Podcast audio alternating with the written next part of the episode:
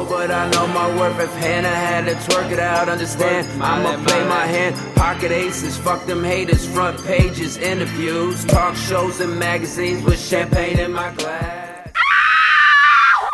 Sorry I'm late, I just don't give a fuck. Check one, check two, check three, and we're live with the Late to Work podcast in your fucking ear. What up, what up, what up? It's episode three. We are here, the voice against fuckery, live and direct. It's your boy Money Mitch, aka King Lear, aka ML Gainer22 on one or more social platforms. Find a nigga if you can't find a nigga. I don't really want to know you. And it's only Chris Allen on all the social medias that I want you to find me on. So I've been thinking like I as far as because I do stand up and I just go by my name Chris Thomas, which is like the boring fucking name. I'm hmm. thinking about just like doing my stage name as just like C Allen Thomas because Yo, where? w- Sorry to get mad distracted off rip, but where does the Allen come from? that's my middle name. Oh, okay, that Yeah, makes sense. so, okay, yeah. I, I, no, I thought you like changed your name from No, Chris to Allen. I was witness protection nah, program. Yeah, you know what I mean? Like, and Snitching also, like, why are you talking about that on air then, my nigga? You got people looking for you. I trying to get got up. no, no, it's my middle name, so I was just like. my- Oh, that's funny because that's why I go by King Lear because that's my middle name. Yeah. Word? Oh, okay. I All right, all right. Only, only Chris Allen and at King Lear. Let me know. I'll change my socials one day when I'm not baked and I have some fucking time on my hands. Uh, when y'all want to intern for us and start doing this shit, that'd be cool That too. be uh, cool. You can get us on Twitter. It's at underscore late two work two with the numeral. Uh, we'll be on Instagram eventually. Yeah, and on Facebook. yeah, Facebook. Yeah, we'll, we'll get there. Uh, that's just really not. Twitter's not really that important. It's just easier for people to follow us at. Uh, also, since SoundCloud is gonna die soon, uh, let us know where y'all like to listen to podcasts. Yeah, Because- Chance they only keep it up for so Right? long. Like, hopefully, Chance the Rapper buys SoundCloud and saves all of our lives. But if not, like, God. somebody send me a. Let me Google that for you of how to get on Stitcher. Yeah. Uh, I'm kidding. I already got that shit locked. But fuck you, Spotify. anyway, Anyways, uh, other things we want. to I don't know. no, Do I think other I think things to intro. We don't have any ads yet. No, we don't. Um, Shout out advertisers. Yeah, pay us. We'll read shit. Yeah. um, but uh, if you listen to the Behind the Mic podcast that we posted, um, do you know we're kind of forming our identity? So uh, how we're gonna approach this episode is like we're gonna just about to go through some topics and then we're gonna run them down and unpack them and call out the fuckery within them. Which you should be trying to find the fuckery within yourself. I look at the fuck. I know there's fuckery. In that's a great place to start. To be honest with you. That- so we were having this conversation earlier. We should do the and so- episode about just like our fuckery. What, yeah, Yeah. about fuckery? No, Uh, our uh, internal fuckery. fuckery. Well, so one of the, one of the things I was saying earlier is like, I don't- and obviously you know if if you you know listen to the the behind the mic there, uh, like you cannot be con- like you can't be sure of yourself with anything. Like I know there's a good chance I'm wrong about every single thing in my life. Mm-hmm. I but the confidence that gives you is so free. You know what Yeah. I mean? Like I am confident in everything that I do now because I know like there's a good chance I'm wrong and I'm just doing it because I think this is the right way and I can learn the better way and the only way I'm going to learn that probably is by trying it my way and failing. You know what I mean? Or by tr- starting to do it my way and somebody else pointing out how I'm doing it wrong. You know what I mean? Like that's how that's the path to self-discovery, man. uh, but like honestly, and that involves like the reason people don't do that is because that involves admitting you're wrong all the time. That shit sucks. Like you have to look in the mirror and be like, "Yo, I'm on some fuck shit right now." Well, here's what when anyone's asked me questions about like, oh, That well, like so preachy. no, but here's the thing. I'm gonna sound a little bit preachy, but I, I feel like it's it's worth examining. Anytime someone's like asking me like about like religion or like they're atheists or they're uh, or they're super whatever, whether Muslim, Christian, or whatever, or you know they're just super right wing or super left wing, and they're just like hardcore, like this is right, this is wrong. I'm always like, look, and they and they want to bring me in and persuade me one way or the other. I'm like, look, if you look at what we know as human beings, we know shit. We live in the earth which is like 70 some percent water, but we've only explored 10% of the ocean. So we don't know shit about the earth. If you look at the universe, we know shit about the universe. We know of, of what our universe is created we know less than ten percent of what like is our universe. And the rest we call like dark matter, or black matter, and shit. The rest we just we just have no fucking clue. off. So even just to give me your opinion of what's right or wrong, it's just like shut the fuck up. You just don't know shit. We don't know collectively. We don't know shit. We got iPhones, but we don't we don't know shit. We really don't know. We put a couple of things together. We done some cool shit, but we you we might as well be ants. We might as well be apes. We, we don't fucking know. So don't give me your opinion of what right or what there is no God or there is a God because you just don't fucking know. So shut up. But with that said, being said, the funny shit is like we all have an opinion on those things. We do. You know what I mean? So it's like, is there a God? Is abortion right? Is you know, should these were questions that were this is the shit I was pointing to to, to prove that point, right? Mm-hmm. Is is interracial marriage okay? Right? Mm-hmm. That was a real question. That was. It's still a real question for certain people, for I- certain I portion of the population. But I'm saying like the, the majority public has, has agreed that there is agreed. at least scientifically, even if you don't think so like morally, right? Yeah. You could disagree morally. Most people agree biologically it's not going to cause any problems. Dude, I have- that, that was a real quandary of scientific fact in like the 1960s. Yeah, I have a whole, I have a kind of a bit developing on on interracial. It's the whole bit's about like people saying don't make decisions with your dick, and I was like, my dick's been making great decisions. Like society said no to interracial relationships, my dick was like, nah, fuck that. Like it's like it, it Bro, I, unpackaging. I'm not gonna lie, like I, I get slandered by women for this all the time, but like I I've barely dated black women. Mm-hmm. Like I I had like a one week relationship with a black girl in like middle school. Uh, I I had a, a a thing. I don't know how to quantify it, but like re, like maybe a year ago, uh, with a girl who's mixed like I am, uh, like you know black and a bunch of other shit. Uh, and that was about it. yeah. and like a couple Spanish girls, you know, but but it's just like I where I grew up, like I it I just dated white girls because that's who was around. Yeah. I, this is before cell phones, man. Like Dude, this is what it was. That is uh, something that I have a whole theory on on that, and it's a theory. Okay, so just to run through it quickly because I Uh-huh. don't. We get we easily can get we can easily drift off into the abyss on certain topics. Give, give me But- your why I date white girls theory before Okay, this is- by okay. every person who is Well, white on the internet. No, I don't think it's like because I've I haven't dated a lot of women, but I've slept with probably. I, are you comfortable saying how many? Is that is that too close to ask? I, I, how many women have you slept with? I don't. I, I, stopped counting. Um, Is the body count that high? Like, when you, what number did you stop counting at? Like, are we talking like you? Oh, I lost track of like twenties, or I lost track of like triple digits? Oh no, I'm, I don't think I've hit any triple digits, but if if I did, I, If I did, Uh, so you're yeah. approaching. I don't know. You're I don't know. flirting I, with don't, your- I, okay. I, I, I haven't counted. No, I always thought my body count was real, so like I didn't. Okay, a flirt with triple digits. probably, Hey, probably no, nah, I know like Hey, fellas, I don't know. twenty. Oh, I don't know. Whatever. I don't want to put that out there. they get. Uh, Okay, all right. Uh, twenty. But here we go. Um, my theory on it is that one, it's like, it's it's it, if you go to school, if you go to like uh, let's say predominantly white school, and you're uh, a black kid, then you're all through high school. You're like, okay, like everyone's like, yo, like Melissa is the dopest girl. Melissa's so dope in high school and in middle school and high school, whatever, and she's the hot girl. Then she represents the hot girl in your mind, and so in your mind, it's like this. Maybe she's like cheerleader. She's the blonde hair and she's the blue eye, and so okay, she's super fucking banging, mm. and then that's like everyone's talking about her and maybe just like three hot girls and then they're all cheerleaders in your in our high school and that's like what you identify as a hot girl. Not to mention that like media movies and so forth portray mm. like these What the hot girl is supposed to What be the to hot people girl- like you. Yeah. And that is different in each media portrayal. Exactly. What the hot girl is supposed to be to you know the one Asian character that shows up in a sitcom or the one black character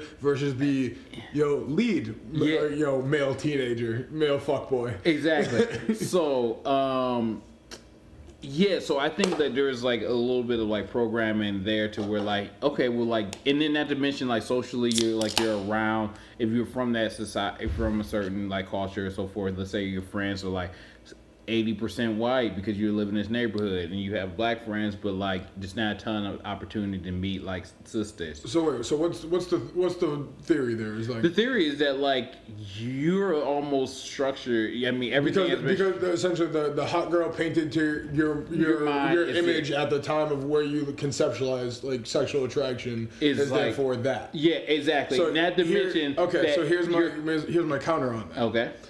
Is so I don't know about you. Mm. You know, when, when I identified hot girl, right, mm. it was probably I don't know, um, 10, 11, 12, mm. 13, maybe, probably younger than that. Probably like, uh, 10 or 11. It was the first time I had an idea of like, ooh, like there's hot girls in the world, like big boobs, ha ha ha. Yeah. Like, boo- you know, like those were like funny and like now attractive to me. Whatever idea I had of hot girl from like mm-hmm. 11 to like 14, mm-hmm. once I hit like my rebellious years uh-huh. of like 14 to 19, mm-hmm. completely shifted. Right. Like hot girl at like 11 was like, yo, 5'11, big, you know, triple D fake tits, blonde hair, you know what I mean? G strings. I, I hate all of that shit. Yeah. I think all of that shit, not, no, no disrespect ladies like that, but like, that's just not for me, you know what I mean? yeah. It's like, and so I went a whole like 180 by like 15. It was all like short brunettes, like, you know, fucking five two and under, Mm-hmm. you know, brunette girls with brown eyes who had like master's degrees. Yeah. And that was like my type now. Yeah. But I'm saying like I I agree with you where it just depends on what your alternatives are. Yeah. Yeah. Because if you live in a place where like you can get over, you know, big chested blondes or you know, Mm. you know, if you're super into like, you know, tattooed like you know biker chicks or something like that, Yeah. you know what I mean? Then like whenever you rebel, what are your options? Mm. Yeah. Like my options were short brunette Italian girls, short brunette Portuguese Mm. Yeah. girls. That was a couple. Yeah, you know what I mean? It was yeah. It that was my second But I- I that, feel like- that like But if you live in a place that has enough diversity, like then, then I think I think you live in a world that has enough diversity. Then you, it does affect your taste. So like if you were in New York, yeah. then like I, I think you would date different girl. It would I think it would there- it would still you would think- still date white girls, but I think you would date uh, Latino girls and there will be Asian girls and like black girls. Does the shit like internet make up for that? Ah, it doesn't make up for what's in your a, a little bit because now you can date using apps and shit like that. Well, not even that. What I'm saying is like your, Your taste of, like, yeah. what- You're, I say this with music all the time, right? There used to be a New York hip hop sound, Mm. a Atlanta hip hop. Now there's just, like there's different. You can identify certain producers or whatever, but music comes from everywhere and sounds similar to in a, a lot of different places. I- you know, Toronto sounds like Atlanta. I, I think so to a certain extent, but I still think that like if you look at the fact that black women are only eight percent of the population, and you look at uh, what's portrayed in the media, is still going to be portrayed as like Scarlett Johansson's still going to be like the hot girl in uh, in the media. There is no, there's never going to be like a hot, there's never going to be like a black Kardashian family, like because that like we're only there's section there's white guys there, that white guy from 20 their average white guy from let's see the money making demographic is like like 35 18 to 35 or 18 to 25 that's where everyone was the target. Um that's the majority of of white guys. I just have a feeling that like they they want that hot blonde. They want or like they want uh, yeah i don't know. I don't know. I'm i'm unpacking this as i'm saying this so it may sound ridiculous. So, I, I I hear where you're coming from. This this rocked my world and changed my mind about this very topic not that long ago. Mm. I came home right and. Uh, my girlfriend who listened to the first episode of this podcast, me and her, mm. were having the conversation about the celebrity cheat list thing because she she, mm. she doesn't have one and like thinks it's stupid or whatever. Anyway. And so my roommate was home, and my roommate is a 27 year old straight white male who wears a cross on his neck daily. You know what I mean? Mm-hmm. Yeah. Like he he is the target demo. Uh-huh. Like if people like him buy your shit, you'll make all the fucking money in the Yeah. Mm-hmm. world because there's a lot of hims. But I, I not to like call him basic. Like he's a very unique Yeah. nigga. Like that's my guy. Uh-huh. Uh, I say that to say, we're having this conversation about like celebrity crushes, right? And like your celebrity like cheat list with your significant other is always your hot like that's your girl, right? That's the it girl, right? Yeah. He is on record having said to me on numerous occasions, again, not to slander my roommate, that's my guy. He gets a hood pass in every category. I'm allowed to give one. Yeah. Has said on many on many occasions, bro, I just don't do chocolate. Yeah. Like it's not like super. It's not in Yeah. black girls. Not his thing. I- you know who he says off rip? Like if I get one celebrity cheat day, Mm-hmm. Alicia Keys. Alicia Keys. Is there a blacker person in like Well, the she's f- mixed. forefront? Of, f- fair, but she's like her and Swizz Beatz yeah, are like exactly. the Afrocentric Yeah, yeah, couple. exactly. You know what I mean? Yeah. And so I'm just like, clearly that can work. Yeah. You know what I mean? I, I think he can. I think. Like Rih- Rihanna has plenty of white boys' dreams, bro. Yeah, yeah, You know yeah, I mean? yeah. I think I think it's it's it's selective though. But look at like those are talented uh, like fucking women. Yeah, that's the thing. You can't just be hot. Yeah, it- that's it- the problem. yeah. But I don't hate that. I'm okay with our sisters only getting ahead of you're also Well, I- I- talented. well, I'm I- cool with that. I think that um there's a couple. And that, I don't mean that to hate on women. I mean I'm just saying like I think that should be the bar for all women Well, I think okay. and all men. I think uh the Kardashian was a unique. Yeah, like I don't want. It was a unique equation in order to come up. One, you had the sex tapes. Two, she was like with um OJ, all that. yeah, you have that. You You, Bruce you- Jenner, the former. and then she was with she was like best friends with like Paris Hilton and all that. It was like a unique equation. That Yeah, yeah, that but I think like a girl like like who said there's like this fitness slash uh there's two Jen- like no, Jenna Jenna Fumes or whatever. She she's like the dopest black girl. She's probably mixed or something like Jenna on the fumes. Like Huh? I'm gonna show you a picture. I'm sorry if you're listening to this. I will spell out her Instagram so you can fucking search this girl up. But she's probably the baddest girl. My boy just sent her. Uh, Sliding the DMs on here. no, he didn't like slide. Dude, this chick is the baddest chick on the planet. Probably. And it's like, Oh, I'm saying, yeah, yo, she has a, yo, you want to know? Let me just describe briefly for our listeners how bad this chick is. I didn't know her name. I didn't Well, know she she was a model. Antonio Brown I, a just saw bit. her in memes. oh yeah, She's so like, she's one of those like, oh my god, goals type memes that like women post on their Instagram. yeah. It's just a bunch of those her, photos. yeah. I didn't realize that was a real person. yeah. This, chick. Okay, so That's frightening, and I also feel old. Her uh, Instagram is like it's at Jena J E N A, and then Fumes. I'm gonna guess is okay. I'm gonna spell the whole out. Jena J E N A F R U M E S. So like, search her. She's dope, and she dated like Antonio Brown for a little bit before he went back to his baby mama. But she's just coldest girl on the planet. Just like. Just give her a gander, my friends, my listeners. But- can I just quick sidetrack? Do you do you like follow Instagram models? Yeah, I definitely follow them. I know, I, and I feel bad because I follow them because it's just like I'm pretty much just thirst. That's it's just The thirst. is so real. just My thing thirst, like, but- it's just thirst. But I here's my thing. No, I appreciate the honesty in that. Here's my, here's my thing about following Instagram. I, I just Alright. like to look at fucking beautiful things, and if I can open up my phone and be like, I like looking at that, and she's beautiful, and I don't care if she's holding up some tea that I'll never buy or whatever.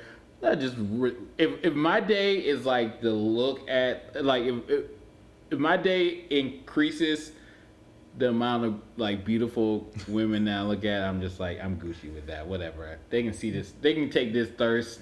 See, it's funny because like, I get that because like, I remember for sure back in like my MySpace days, for example, like I had mad like Tila Tequila esque pages on my MySpace. Yeah. Like believe that. Yeah. But then like, I guess I never realized like how thankful I am for like the the industries that raised me. Like I, Mm. I've been in the restaurant industry for a long time before I graduated college. Mm. Uh, that's not to say you shouldn't go to college and still stay in the restaurant industry because it can provide a lot of good things to a lot of good people, uh, as it has to me. But one of the things it has provided me is like I've met a lot of people in entertainment, a lot of models, a lot of you know girls who I worked with who became models or dancers or singers or whatever. Uh, you know, a lot of guys I know who are producers and DJs and you know VJs and all sorts of cool shit. You know what I mean? And my normal like Instagram timeline, Twitter timeline, Facebook feed, whatever, Yeah. is just littered with those girls anyway. Just Yeah. girls I know. Yeah. Who are just like dope. Yeah. Like there's at least probably like 15, 20 girls like I you know not that we're like best fucking friends, but we're like Know each other. We're normal Facebook friends. Like yo, you comment like hey like where should you know I get my car fixed and like I recommend you to my buddy kind of shit. Like normal people, and I'm just like yo, I assumed like I thought it just seems like you know every one of those posts has you know eight thousand likes. I hmm. assumed enough people know these people who like. It's just kind of like a collection of all those people, you know what I mean? Yeah. But I was like, then I know, like, a lot of it, it's just like nobody knows those people in real life. Like, it's weird to me. Yeah, it is weird. It's a weird dynamic. Um, Like, I really don't, like, I don't follow any, like, anyone for their attraction that I don't know. Like, I follow a bunch of Oh, brands no. and shit. No, I follow, I like, follow. mad, like, artists and shit. But I don't follow any, like, models. no, I've, I I will follow you because you, uh, uh, uh, you're hot as fuck. Before I will like if I like your. So how do you how do you find your Instagram followers? This is getting Usually- okay. this is becoming the most ratchet podcast of all time. How do you find your Instagram followers? Who who you stalking? Who you creeping? No, you because like my, all my connections are like friend like friends and friends. You know what I mean? Like there's this girl. Uh, I want to check with her before I drop her shit on Mm. here. But this girl that I know, she's like a close friend of my buddy David. David's Mm. an actor and a model. Like I've, I've seen them in a couple shoots together, Mm. and like I was like, oh, like you're a dope model. I know a bunch of photographers. We've like talked a couple times and like. uh, You know, mutual friends with David, whatever. Mm. And now, like, I see her photos all the time. Like, God, she's like a ridiculously good-looking human being. Uh-huh. But like, I would have never found her photos otherwise. Like I don't know how people like how those other eight billion people liking Yeah. that photo come across. them. Yeah, I don't know either. Uh, Well, like usually it's just like I'm in like. I'm asking you, chat. you one of them, nigga. Yeah, yeah, probably, I probably follow her. Nah. uh, usually, like I'm just like I'm in group chats with my friends and shit like that. So they send like me like, oh look, like check out this picture, and me and my me and my boys were like, yo, look at her, and we're like, I'm like, oh she's dope. Follow. Like I don't give like, or if like other girls post a picture of another girl, I'm like, oh fuck, like Oh yeah. dark hair, tattoos, fucking follow that shit. I want to see her every day of my life. I don't give a fuck. That's hilarious. But yeah, it I, like there is a part of me that's like, oh, like there's an ego section of part of me where I'm just like, oh, this girl doesn't fucking need my follows. Like, I, I, I just don't care. It's just like, yo, it's Instagram. Like, if I'm not gonna like, I don't. See, I just don't it's funny. shit. Like my whole insecurity on that is like, this sounds terrible. It's like the the inner like the the little male feminist voiced on my shoulder, Mm-hmm. like. If you like that, vo- if you like that photo, you're you're just another like dirty male contributing to this terrible industry. Or if you like that photo, you're like you're dehumanizing this woman, and it's like. But then on the other side, your Yeah. angel side, it's like you're being a good feminist. You're you're supporting your fellow friend. You're uplifting this person. And I think that's the reason. Like maybe that's why I'm friends with so many models. Well, okay. It's like, Look, I want to be able to like it and not feel bad about it. Yeah, but here's the thing, like That's terrible. Um, and like I understand, like this girl, which I kind of got in. I don't know if we got into it. We just didn't reach. This girl was like, yeah, she said she was a feminist, and then she was like, are you a feminist? And I'm like, That's a great question. Are you a feminist? well, okay. And this is what I told her. I'm like, I'm, a black dude, so I'm against. I'm against anyone not being treated properly based on any stereotypes, whe- whether or any like uh, ethnics or race or sex or anything. I'm so uh, by my autopilot is fucking against bigotry and racism and sexism. So he like, am I? Do I? Do I? Do I? I feel like that's. I'm not gonna lie. Like that is the boilerplate. Like standard black dude cop out answer. I'm not saying that's what you're doing, but I've heard a lot of black dudes be like. Well, I'm a black guy. I can't be your No, no, misogynist. not- like I understand. It, it's I'm like when gay people say they know what it's like to be black. No, like I hate that shit. Okay, I'm I, what, what, which I'm which I'm not saying that I can I can be you can be black and be misogynistic and be sexist and so forth, but what I'm saying is like, eh, if but you shouldn't be and you're a hypocrite if you are. If you're a black dude agree. against racism and you and but you're misogynistic and you're a sexist, you're a hypocrite. But what what I was what I was trying to explain to her is like, yeah, I I've learned to appreciate everyone for the, who they. I'm like like I've well, I'm sure I've done some misogynist. I'm butchering that, by the way. Misogynist. Yeah, shit, and I'm sure I've been a fucking some. There's some girls out there who can be like, "Yo, he was creepy as fuck." yeah, I'm sure I'm fucking, and I'm sure there's some people who can say that you done some racist shit or some, you know. That's what. homophobic Can, can we clear up the air for that? Like, ju- like every dude in the world has done some creepy shit. Yeah, and for you exactly. ladies out there, I know you want us all to be flawless, and there are some of us out here really fucking trying. So maybe instead of jumping down our throat every single time we fuck up, support it in the effort to not do it as often. But I do- because like, there's a lot less fuck shit happening, and And I- I'm the same way. It was like someone said something, some like shit that's like borderline, like it's not racist, but it can be like taken the wrong way. I'd be like, yeah, no, that's not cool from a lot of people. Like I don't give a fuck because I know who you are, I know your intentions, Right. but like, not and, fucking cool. And and that's and that's the way and that's what I mean. But thank you for inserting that because I was about to sound like the wild fuck boy with that take. Yeah. It's like it's not like I'm saying just let all that shit slide. I'm saying No, like, just, like- please check it like where it's coming appropriately from, instead of man. like trying to like just like get the outrage machine flowing. Like Yeah. yeah. you can be pissed. Like feel free to check me and be like, yo, that's some fuck shit to say. Like and here's why. Cool. If you're just like you're an asshole, you're a misogynist, stuff like nah, get the fuck out of here with that shit. Like if you're looking at like uh, what's the the Charlemagne line like? Uh, it, it's some shit like if you, yo, I'll listen if you're gonna teach me, but if you're just gonna yell at me like, fuck yeah, out of yeah, that shit, no, like, no, that's true. but like, yeah, like, Okay, so here's the thing. All right, so back to your question. dialogue. Am I? Do I? Yes, Do I? Do I think? I'm a feminist? I don't think I'm a feminist. I don't. I don't feel like like, interesting. I don't think I'm a feminist. I don't. I don't. I, I use the word bitch a lot. but I. But like. Some feminists would tell you bitch is feminist. well, maybe I don't like. I don't. I don't feel like. And this is why.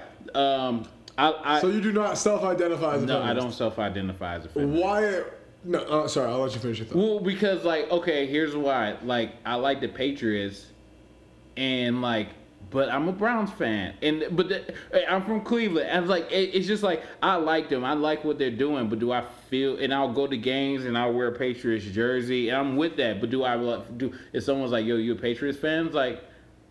Uh, I mean, like I like them. I'll go to the games, and if they're in the playoffs, like I root for them. But like I, I I'm, So I you're, don't, I don't you're a casual feminist, I, well, a tangential feminist. I'm just, I'm just, Interesting. but like if there, and here's the thing, like I just don't identify, and maybe that's a mental connection to No, where like, so- I just don't self-identify as that. I don't think about that as the first thing, like oh, like list the things that you are. I would never. They were just like list the things that you are. Feminist will never be the. I wouldn't. And right now, today, I would never write down I'm a feminist, but if I saw something like someone being discriminated, someone something unjust happened because a, a, a, someone was a female, I would be the first one to be like, "Yo, that's fucked up." And there's a lot of feminists out there that would label themselves as a feminist, but some fucked up shit would happen to you, they wouldn't say a goddamn thing. And I think that's a big problem in society that like people are like, "Oh, you're not a feminist, you don't identify a feminist," but when shit hits the fan, like regardless what I identify with, I'm gonna be there. I'm gonna stand next to you, and I'm gonna be like, "Yo, this is fucked up. I'm not rocking with that, and what we gotta do? Like, where we gonna take it? Because that's what that's where I'm at. And I think those people are more important than these these people who call themselves feminists on Twitter who won't do shit but tweet shit. When, when who never been in a fight, never never stood up for themselves their whole life. They'll tweet some shit. They'll call themselves feminist, but when the shit hits the fan, they've never done anything to stand up for themselves. They won't stand up for you. So fuck them. Have some people who real. I don't label myself as a feminist, but you just like yo. This guy's been an asshole. He's this place is discriminating against me. Let's ride. I'm gonna be there. So Do you think there are no feminists who've been there for that? I think there is there's a lot of feminists that have been there for Like that. the- what, is- you're is describing is, section- what feminism is. And so this is, this is my whole of beef. feminists- This has been my beef for a long time. Is like the, when you use to people outside of feminist circles, Mm. what the term feminist means is pretty much a definition of radical third wave feminism, Mm-hmm. like over the top, anti anti male, uh, out, you know, outrage driven, propaganda driven. Like we like we need to do Mm. It's do almost getting polluted by that. it, it almost it has been polluted and like part and one of my favorite examples of this is always the fact like I and so I very loudly and proudly identify as a male feminist. I think there's far far things less important about my identity than mm-hmm. being a male feminist because it is in direct conflict with that identity. Mm-hmm. Like this this horrific just like you know everything needs to be about you know. I, I'm trying to think how to how to phrase this as to like be delicate with my terminology here. Mm-hmm. Is everything is about whether or not you identify as the right things or on the mm-hmm. right side of which issues, and if you are not, you can't sit with us. Mm-hmm. You know what I mean? That's the third wave ideology. Is like, are can you know there is no such thing as a as a pro life feminist to them. Mm-hmm. I think that's ludicrous. Yeah. I'm absolutely a pro life feminist. You know why?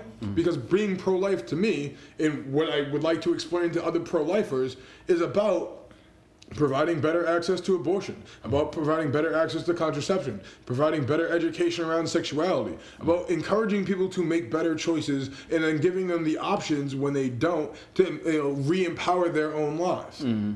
And when you do that, as studies across the country and damn near every state for decades have shown, like your rate of you know uh, infant mortality go you know is you know much better. Your you know your rate of complicated pregnancies goes down. Your rate of abortions performed goes down. Everything people want less of happens.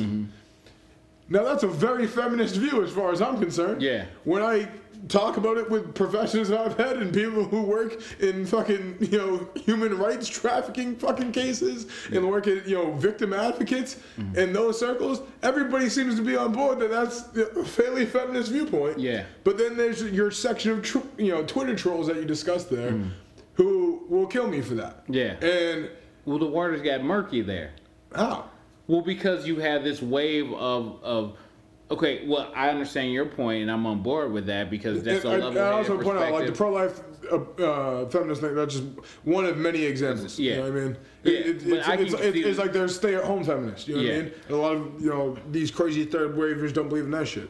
Yeah, and I can get on board with that. And so I'm like, all right, cool. Like I, I can understand and appreciate that. Um, and then then there's these like Twitter feminists who like go against and I think like you have a little bit of that with like some of like I don't want to confuse the matter. I was gonna say with like Black Lives Matter and so forth. Oh no, I, Like, I there's- fully agree with that because that's Yeah. why I, I don't identify as a member of Black Lives Matter, if you will, and that, Yeah. that, that caused me a host of shit last year. Yeah, so um, because you have a lot of factions who are speaking for the same um, under the same umbrella, you know, like yeah, like I can get with some of that, and then it's like oh well, like huh, this is this is they're repping the same thing, and this sounds rational, and then this sounds like fuckery. Like Joe Rogan had this um lady uh, who is like I think she calls herself the rational feminist. I think her Twitter is like at base mom or they call her base Mom. Yeah, mom. no, I know. Yeah, Yeah, and she was like, yeah, and she was just like everything that she had to say about feminism. I was like completely behind. Everything was back with true statistic, not like propaganda or not bullshit. And it was just like, and I can get, and I can get on board with that. Is that so? What she's backing? Like I'm 100 percent for that. But then there's the water gets murky when you have other people speaking for the same faction, and it sounds completely ridiculous. And it's like, okay, well, like. I don't know which one is like I can't say so the- that like I'm a the- feminist so because let me let me hit you because this, this is what every time I have this conversation boils down to. And I try to get people to understand, and I hope people listening at home will take this and try and grasp this concept because every man I have this conversation with struggles with this. No hmm. disrespect to the men out there. N- Feminism at its core boils down to one basic ideal, which hmm. is equality for all people, irregardless of gender. Mm-hmm. And so, from there, you're allowed to have any view that brings you to that end goal, right? Mm-hmm. So there are stay-at-home moms who you know call themselves feminists mm-hmm. because they believe in their daughters having equal access to STEM classes at their local high school, mm-hmm. right? Yeah. That's a feminist action on behalf of all people getting equal rights, right? Yeah. Now, that the problem is you have now these more radical factions who would say she's a stay-at-home mom and you know allows her her male partner to dominate her financial situation mm-hmm. therefore she's not a real feminist mm-hmm. that's bullshit that is bullshit. that's as much bullshit as saying as a man i can't be a feminist because those people mm. exist yeah. that's also bullshit. Yeah. Because there are a lot of actions I take, and I take a lot of pride in. and I think more people should take more of them Yeah.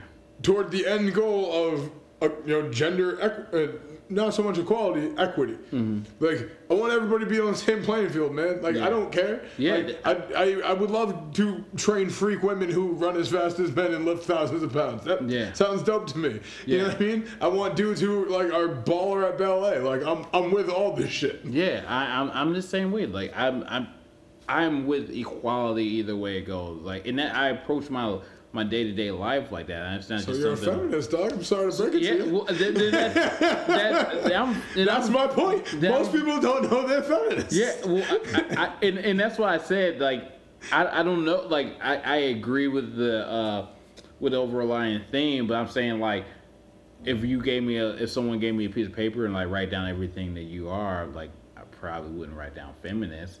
But that doesn't mean that I'm not I'm not riding with those theories. Those theories are embedded in me. I mean, I and this is like the one thing that like confuses me the most.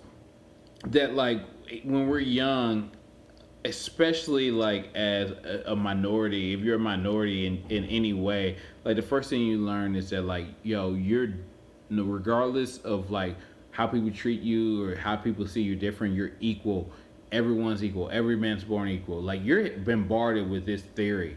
And so like as we get older and it's like we No, you're not. we, No, we you're not. No, yeah, you're not. or- or- or- or- Being oh, oh, thrown in your face exactly 28 or, or, or, or you or you accept that as like a black man let's say yeah i'm good as everyone else but then you're like oh but like if he's muslim then no like fuck that shit. Or like if he's like or it, it, that's a or a woman's coming in for the same job it's like no no that woman like she don't understand the culture. Like you lose all this or you make exceptions or like or you give yourself all these like windows and doors out the theory that you like no everything's fucking equal. Like i've had i've worked for i, I work for women and i work for men and i can say like i've i've had peers that are women who work way harder than me. 100 they will blow me out of the water. And and and i respect that and i never looked at them like coming into it or like leaving out of it. I've never been like oh well like we're different or mm-hmm. we're on the same page If i feel like we're approaching this at level grounds and that's how i look at things and. The only way, the only time I ever find myself in that situation is I, whenever I go to a job interview or something like that, or start a new job, I just always assume. No, I ain't gonna say this. Gonna sound mad racist. no we go ahead Some people look smarter than me, and I'm gonna leave it at that. Oh yeah Uh, yeah And yeah I nah. work in technology. Uh, here's the thing that's okay. fucked up, but like, yo, for real. I, I, and I, I, and there's the thing. I know that some people are smarter than me, but I think that like there's. I think every, I think everybody's smarter than me, so I have to walk in with my like part of my whole aesthetic is I look like the smart guy. So like I can fool a lot of people. I know that sounds fucked up, right? No, like- I, I, I think you're. I think you're a smart guy. But I'm saying like if, if you like talk a certain way and you dress a certain way, you can convince people you're smarter than you Yeah, are. yeah. And so like I'm used to walking into rooms where I, I'm I, I say this is not like a reflection of who I like. I agree. I think I'm a very smart guy. Mm-hmm. I've been the dumbest guy in the room most most places I've worked for the past four years. One of my favorite parts about my new job is I'm one of the smarter people in the room most of the time. It's great.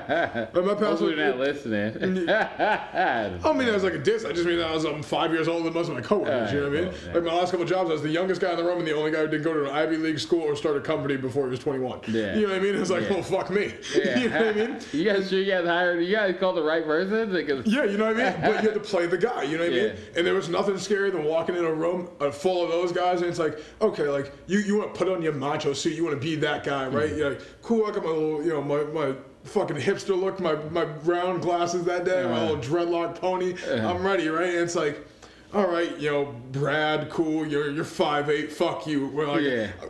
beat this kid up if I wanted to. Like, Melissa, like you don't even know how to match a skirt to a cardigan. Like, fuck out of here with this. And it's are like, those scapegoats? Those are Oh no, I'm saying those these, are- these are just like th- this is how you can Hey, internalize it to yourself. Like fuck this person, I'm better than them. Like I got this, right? Uh. but then you get over to like fucking Lee, and he's six one, looking you dead in the eye with Yeah. like his fucking Google Glass on, and you know his you know degree from the fucking schools you can't even pronounce yet. Yeah. you know writes code in 14 different languages, and I'm just like I am such a fucking poser. Yeah. like they literally cut you out of an episode of Silicon Valley. like, what the fuck, man? Yeah, it's does. killing me, and it's just like that's Oh, we gotta edit this. That sounded so racist. No, I- I- I- really I- like. It's not like a slight. It's like I think that I envy it. Like I don't have that kind of mystique. Like my smart guy look doesn't travel like it does for like. It, I'm sure. I'm absolutely certain Middle Eastern dudes feel this way. White people may even feel this way. yeah, Like, everyone has that element to them where they they Asian, don't feel like they. Asian dudes and Jews, if they decide to be the smart guy, look Uh-huh. look smarter than the rest of us.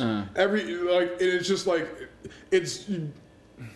I, How can I make this not sound racist? This sounds. I don't even think it sounds racist. I think that's just. I hope you're right, that sounds fucked up to me. It sounds a. It sounds that like it's a st- it's a stereotype. Um, but this is what I mean. I'm not stereo. I, I want to make sure this is clear because I, I hate being that guy. Yeah. I'm not saying it's a stereotype that like you know this race of people are smarter or less smart or whatever. I'm If they saying sit like, on the basketball court, they'd be like, "Oh, I'm fucked." Right, exactly. It's that kind of thing. thing. But like, and I think uh, what I'm saying is like, I think you that's would fucked be up. fucked. That's not, and that's not what I'm saying at all. I'm saying more like, if me and you are of the exact same intellect, and so we're both trying to dress up and be the part. You You- you- was- you would look get the better role. at the If part. this was a movie, Yeah, you're you would getting get, the You're getting the role. And I know that, like, I know that social training. Like, I know I've been programmed that way. Yeah. But like, as the guy trying to pull that off, like I see it now, and it's like uh, now I get why you feel slighted on the basketball court. you know what I mean? yeah. And it's like, damn, that does suck. Yeah. But you know what I mean? Like.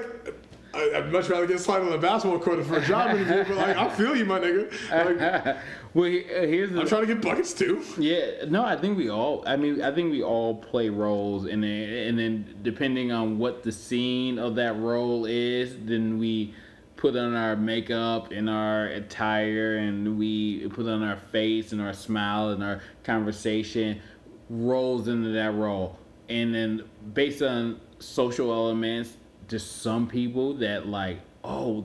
Like when someone says, you know, they just walked in my office and you just felt right. Felt the right energy. Yeah, exactly. No, this is just like a bunch of cultural bullshit that you've been digesting your whole life, and now you feel like, oh, this is right. Like I've walked in interviews and they told me that like, oh yeah, like you know, because I just played the role right, but like I'm not gonna work hard.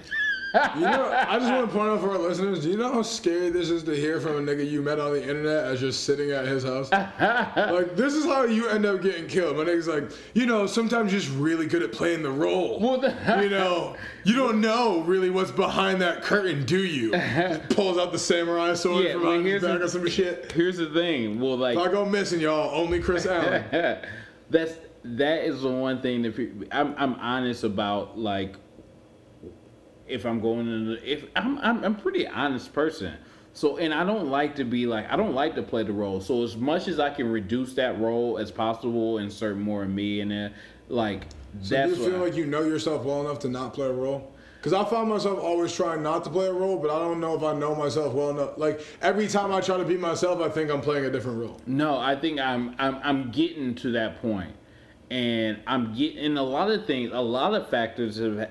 I mean, I, I, I because uh, comedy has been a huge part of that because I stand on stage and I have and there's like there's something weird about like being in front of an audience and having a mic that it's like it's you you're it's just a performance element of it, but there's an element that if you perform too much and you get into like too much of a character that's not you, it is fucking like they can read that, they can feel that. There's something like there's an energy in in it, and so like I have to like everything that like you write and everything that like and then you write it and you craft it and then you present it. It has to be like something of you. So like it allow even like when I go on dates, like I'm just like I'm not gonna like I can't it's a it's a maxed out and maybe more uh illustrated version of me but it's always it's, it's it's allowed me to cut a lot of shit from because like you remove all the nerves and after you fuck up a ton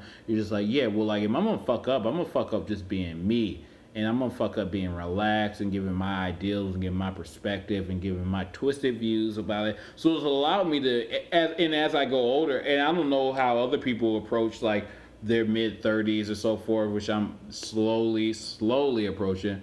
Um, I don't know, but that's where I'm finding myself at, where I'm way more comfortable just being me. I'm I'm more comfortable being awkward and more comfortable being and, and and just being like, yeah, that was weird. That was awkward. I don't know how that, uh, why I even said that, and I, I own up to my bullshit way more. So Do you do you like people like that? Like for instance, like when you're dating, like do you like girls like that who are just like this is who I am, and if you don't like it, like I like I like it to a certain extent. I do not. I have. I have. I think there's a laziness and this ability not to be able to grow. And like I, I, I can be like, yo, like, I, I, I am who I am, and this is who I am. But I will never. I'm like, yo, I'm. I know this is imperfect. I know this is not perfect. I am growing. I'm. I- I'm reading. I'm. I'm. I'm writing. I'm exploring. I'm figuring this out, and I approach life like that. I can't. If someone's just like, if I'm talking to a, a girl, she's just like, "This is who I am. I am who I am," and you can deal with it. You hit the door. I'm just like, yeah, then no, because there's no where. Where are you leaving room for growth? Like if there's no room for growth, I have a that's a huge problem because it's like as we said at the beginning of this, we don't or I think this might have been in the uh in the behind the mic pod. It's just like we don't know anything. So for you to be like this is who I am and that's it, it's just like that's it's a big void because there's a lot more. There's books you haven't read. There's um there's science you don't know. You don't know a lot about like why you think that way. Have you explored? it? Are you thinking this way because your parents thought that way, or because you know your your father left you, or because your mother treated you like shit, or like I need someone who's gonna explore those. And if you're not willing, and I'm willing to explore those, I don't give a fuck how it makes me feel. Like there has to be room for growth, in this. So this is one of the weirder things about my relationship is like, yeah, like my, I'm I'm with you. Like I'm hella flawed, and I spend most of my time exploring my flaws. You know what I mean? In hopes that one day I get better. hmm Like I've dated, uh, I've I'll say I've dated because she'll get mad at me. Mm. Uh, Let's. I'm gonna grab beer. You Oh, need a beer? oh, no, I'm good for now. Thank you. A lot of people who like, not to say they're flawless, but like, Mm. yo, there wasn't much depth to it. Like, yo, it was clear what the flaw was and where it came from. It didn't need much, you know, introspection. It was right on the surface. Yeah, and like, I guess like there, I'm envious of that. You know what I mean? It's like, I, you know, here are my three flaws. They're mad basic. You know what I mean? Like, cool. Like, you know, y- y- yeah, you know, my uh, my uncle didn't rape me. My you know priest didn't abduct me. I didn't grow up like impoverished or in the foster system or malnourished or whatever. You know what I mean? It's just like no, like I, you know, I had some fuck shit. Like I, uh, I had a boyfriend hit me in high school once who was kind of a douche, and then like he got arrested and went to jail. Mm-hmm. You know what I mean? That, Yeah. that, that was slightly traumatizing. Mm-hmm. Which, like, I don't mean to diminish that, but like, mm.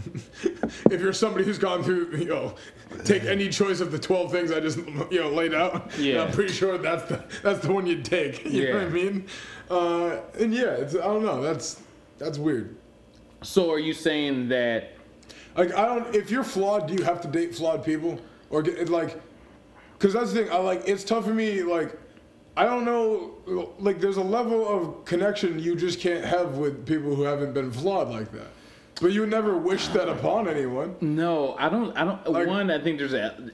I have to assume there's an element of there. There's definitely an element of flawedness to everyone, and if there's no flaws to you, perceived flaws to you, then it's just like you're just better at just hiding and tucking away. Yeah, you full of shit. Yeah, and so there's something leery about me whenever I meet like those perfect people who just like Yeah, but I'm not saying like not those perfect people, but people who like they have flaws. They're just like you know th- they're you know straight A kids who are kind of like socially awkward, mm-hmm. or you know like. I'll, I'll, give you I'll give you a perfect one. Uh, has happened with many girls I've dated. Like I smoke a ton of weed, right? Do you smoke? You said you don't really smoke weed, right? Or at least not for the sake of this podcast. You don't smoke weed.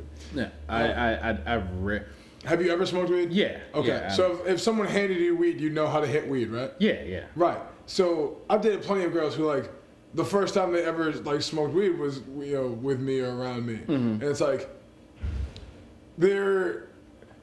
I'm a flawed person. I'm used to hanging out with other flawed people. Yeah. Everybody flawed knows how to smoke weed. Yeah. So when I hand you a bong, I have to like show you how to hit a bong. instruct- Like that like that's a different connection and that's cute and memorable and fun and I enjoy that. Yeah. But also like we'll never have the connection where like I can sesh out with you at 2 a.m. and play video games and this makes sense to Uh-huh. you. You know what I mean? Yeah. Like which like I don't think I need anymore at 27, right? Like I don't want that to be part of my life. Mm-hmm. Yeah. But it's sort of a bummer being like, oh, like if I were to date a girl who like brings out the better side of me, Mm-hmm. do I lose that side of me? Uh, You know what I mean? Like all the, Yeah. but in all those like, you know, it's tough. I guess it's tough to hold on to your sense of identity as a flawed person Mm-hmm. while trying to chase success. Yeah. Uh. Well, no, I don't. I don't. Because I, think like there's a lot of. I meet a lot of people. I, I met a lot of people that are quote unquote successful, and and most of them, I'm just like, oh, you are super flawed in this area, and like, and it. It's it's my, um, it's my flawedness and it's my uh, um, insecurity that like searches for other people's flaws um, when I meet them, especially if they're like I deem them successful. But um, I do think there is like there's a balance. So like I will if I'm dating a girl and I'm thinking about a girl in particular, um, and she is just like on paper, just like a sweet girl, just like not flawed, like just like fucking, just like everything, almost like a cat, like almost just no real like. Never ever been in trouble, never done anything, and I almost think that like there's a balance of that that they they actually search that out. They actually like that flawedness. They like that element of you, and I think it's a good balance of like I think there needs to be a balance. I think think two two extremely damaged, flawed people. We'll just tear each other down. Yeah, exactly. So like, And I think that's my fear. Is like, I don't know. Like you can't. If I met somebody who understood all my flaws, I'd be very skeptical of them. You know what I mean? yeah, I would, I would too.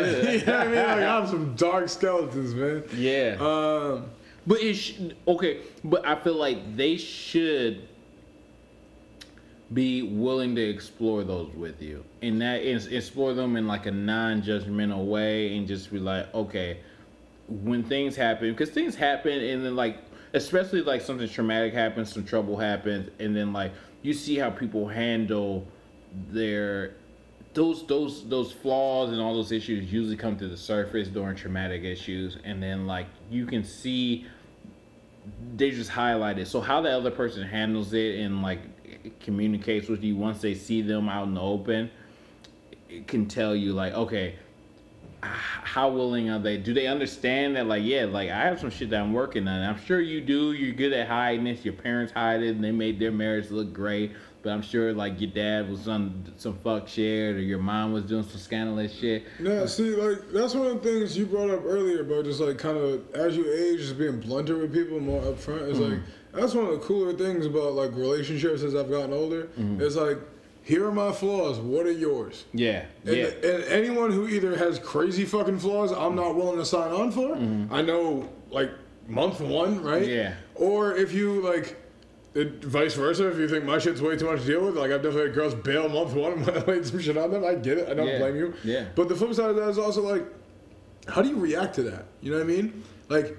I, like, do you, do you tell me what your shit is? Do you try to hide some shit from me? Are you upfront with me? Is this something where like you're upfront, but like you said, like this is me and I'm not gonna change, or is it this is me and this is what I'm working on? You know what I mean? And like that conversation to me it says everything I need to know about whether or not I want to be in a relationship with you. yeah It's like here are my flaws, what are yours, and how you react to that question. Because like my flaws are worse than every girl I've ever dated. That's an absolute fact. The- the- some of the shit I've done in my life is fucking horrible, and like Yeah. no one's keeping up. You know what I mean? yeah. And so it's like I'll lay out my shit to a girl I'm like trying to date, Mm. And if you're if you're bold enough to come back with your shit, it's like cool. Like we can work with that. Like. Yeah, you got anxiety. You're fucking broke. You had a drug addiction. You were a kid. Like what? I don't give a fuck. Like there's all sorts of shit. You know what I mean? yeah. Uh, but you can work with that shit. It's- You're right. It's people who like either hide it or worse yet Oh, think no. they're flawless. Yeah, or just like, oh no, like how would my parents react? These, you know, like, yeah, I think that is how you react and what you've been through. Like if you've been, and that, and that's the like the normal girl that's like made it through shit and then like they've been through the fucking shit What and they're is just shit? like like whatever life is shit. So like whether like they had a shitty dad he ran out of the room and they have like a kid and they had an abusive boyfriend and then and then like maybe they were like whatever issues No, they deal with like you know and then they were like oh yeah well i said fuck all that shit. shit yeah like i fuck all that shit like i went to like school and i got my nursing degree and now my shit's together and like the girl that like went through all that she's built for fucking war Yeah, and see- so like you can drop anything on her. She's just like, yo, like I just want a good man who's gonna be here and not gonna fucking be fucking other bitches on the side or not, he's gonna be honest with me. And that's all I care about. Like that girl's ready to go, and See- she's been through a lot of shit, but she's still like your quote unquote normal girl because she's done seen all this shit, and she's just like, I just want peace, and I want holidays, I want my three week vacation, and she's just Gucci. Like, Yes, yeah, I hate people like that. word? Yeah, I can't stand that. Why is that? That's such a tiny view of the world. How so? If if if you're good, like if you're happy, if you're if you're loving it, like you you think you made it when mm-hmm. you're try- you know you like you said three three weeks vacation a year and like a mm. nurse like and that's not the bash nurse or anything. If that's what you want to do, that's great. Yeah. But like that mindset that like all I need is a good man with a steady job and mm. my you know 40 hours a week, my two weeks of vacation, mm-hmm. like. Nah, bro, I couldn't. I cannot do that for 40 years of my life. I will fucking kill myself. I'm not the same way. I'm not this. I, I'm the, I'm completely on board with you on that. That's And not I- my I guess- mentality. I That's not my is, like, mentality. I, I can't have a partner like that. Oh, what word? No, Like, not a chance, because like okay. you don't understand what I'm on, man. Like I like I try to explain this to people all the time, and like people think I'm crazy, and I think I'm crazy because I don't work hard enough at it to, Mm-hmm. to say these things. But like, if you really think you're great, and I'm not even gonna go out there and say I think I am, right? If, Mm-hmm. if and I don't, it doesn't even matter what you think you're great at, Mm-hmm. because I have no idea. But if you think you're great, Mm-hmm. which everyone should, in my opinion, I don't know why more people don't. I certainly do. If it, if that's the case, then how could you settle for that? No, knowing what else is in the world, knowing there are people who won't work another day in their life after thirty, knowing that knowing there are people who, who travel the globe and make millions of dollars, Okay. knowing knowing there are people who like chase any type of dream or any type of vision of success you have. yeah. There are people who are doing that in ways that are so far beyond like punching a clock and getting your vacation time. And, and that's what. At the very least, you're gonna want to be the guy, your boss. yeah. And then that was my perspective for a long time, and then uh, and it's still partially. I, I have like that, but let's say like if I let's say that like I start a company and I'm making fucking a billion dollars a year, and I meet a girl. Great company. Yeah, great company. Good job. That nigga was good. This is this is net. I'm netting that shit too. wow. All right. Uh, and, and I meet a girl. Next, and next she's- podcast, live in Dubai. and she's smart, and she's just like, yeah, like uh, I teach. I'm a professor at college, and I'm just like, oh, word. And it's like, yeah, I teach this, and I'm like, yeah. And then we get to know each other. We end up getting married, and I'm like, you can quit that job. And she's like, no, like I'm a professor here. I like this is what I do. And I may never be senior professor, and I don't even know if I want that. I want to teach here. I like the kids that I work with. I like what I'm teaching. I like interacting with them. and that to me is a whole separate thing. you okay? So it, well, no, because here, because there's here, passion in there, and yeah, so like, yes, but I'm saying like that. That is that's that makes settling for the forty, you know, forty a week and two. week- hmm. You know what I mean? Like the girl I'm dating now is a teacher. I think I have a great deal of respect for teachers. I think it's quite literally the most mm, top three most important professions in the Yeah. world. You know what I mean? Literally. Mm-hmm. And so, like, if that's what you love to do, hey, I think they should be paid better and taken care of better. Yeah. But like, I think anyone who teaches at any level from preschool through like fucking postgraduate mm-hmm. ought to be like those. Those are the most heralded people I think in our society. Mm-hmm. Now, I'm not gonna lie, like. I have a problem I'm with the I- I'm not- educational institution too. Yeah, there, there are a lot of yeah. Like I have a lot of problems with the teachers union and like how they structure things and the way they reward bad teachers. But the people who are really passionate about teaching, Mm-hmm. who want to be doing this, and and this is something I talk about with my girlfriend and other teacher friends a lot. Mm-hmm. Is like a lot of people don't understand. Like part of the problem is, and it, it, I'm vastly unqualified to talk about this, Mm-hmm. but like we incentivize like long-term teachers, right? Most teachers get burnt out in like three to eight years. Yeah. So you could be a great teacher for five years, Mm-hmm. be burnt out, but not, know you're not getting a pension or tenure or whatever. You know what I mean? For 10 years, 20 years, 30 years, and just stay Mm-hmm. in it for that. yeah. And that's horrible for the education of Yeah. people. Yeah. We should be incentivizing people to be like become qualified teachers in a discipline and teach for like five to 10 years. Yeah, or You know what I mean? just be eh, creative and continue to develop and and give them control over their lesson plans and, and, and Well, and but the thing is, like, there's it, it's it's a balance, right? Because you have to you have to give them lots of leeway to be creative, but you also have to structure in a sense where like new teachers can learn how to teach effectively. Yeah. you know what I mean. You can't have somebody like walk out of college and be like, "Well, this is what I'm doing," and it's gonna be 12 years before that shit works because it takes that long of tweaking. yeah, yeah, no doubt. So there's like, it, and that's why it's like a very delicate thing. But that, that's what I mean. Like, there's a difference between that and say nursing, our example was nursing, and I feel like that you can have the same thing. If I'm making cake, and you're like, But- but here's- I want to, I want to be a nurse. Like this is like, But here's my thing. I know people who want to be nurses and went and grinded it out and did the night school and did the CNA shit and did all that and worked out and became an RN, right? Or you know, uh, at least like an LPN. If you're 12 years into nursing, and you're still like a CNA. Mm. You don't really give that much of a shit about being a nurse, yeah, in my perspective. Nobody, nobody I've ever spoken to loves being a CNA. yeah, I've known a lot of nurses. Mm-hmm. But it's one of those jobs that you can get with like, you know, six months at community college and like decent pay and good benefits. Mm-hmm. And you work in a fucking hospital, so if you ever do get sick, mm. at least you know a bunch of people, even if your insurance sucks. yeah. You know what I mean? Yeah. It's like I've known a lot of people to take that route and be doing that for like four, you know 15 years. Mm-hmm. That's really no different to me than like the people who get a call like a job at like a, a fucking telemarketer center. Mm-hmm. You know what I mean? The, the people who get a job at like a fucking factory. Mm-hmm. Like, and it's a, like yeah, like I appreciate the work you do. and That's a shitty job, but like.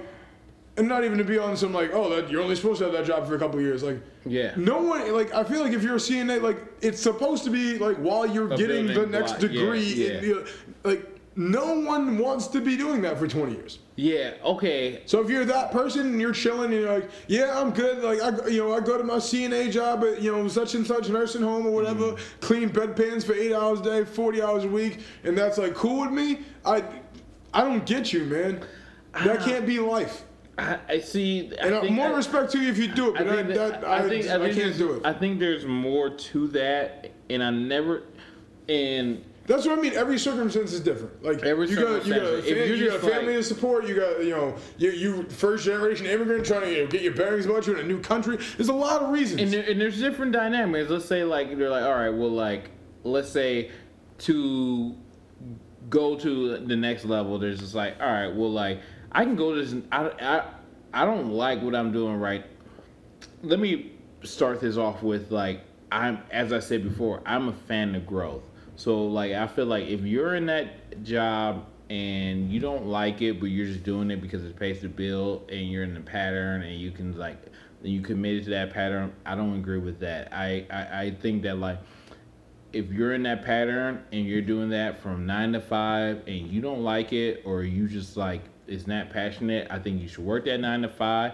But I think you should get up early and like write or write, you know, or or you know, read or figure out something that you're passionate about because life is too short to be like stuck in something you're not passionate about. or about. just be doing something you enjoy. Like I'm a, I'm a big no passion guy. I tell people all the time, like, spend your time doing whatever it is you enjoy. I don't give a fuck what it is you enjoy. Just Yeah. enjoy something productive. Don't enjoy like sitting in front of your TV.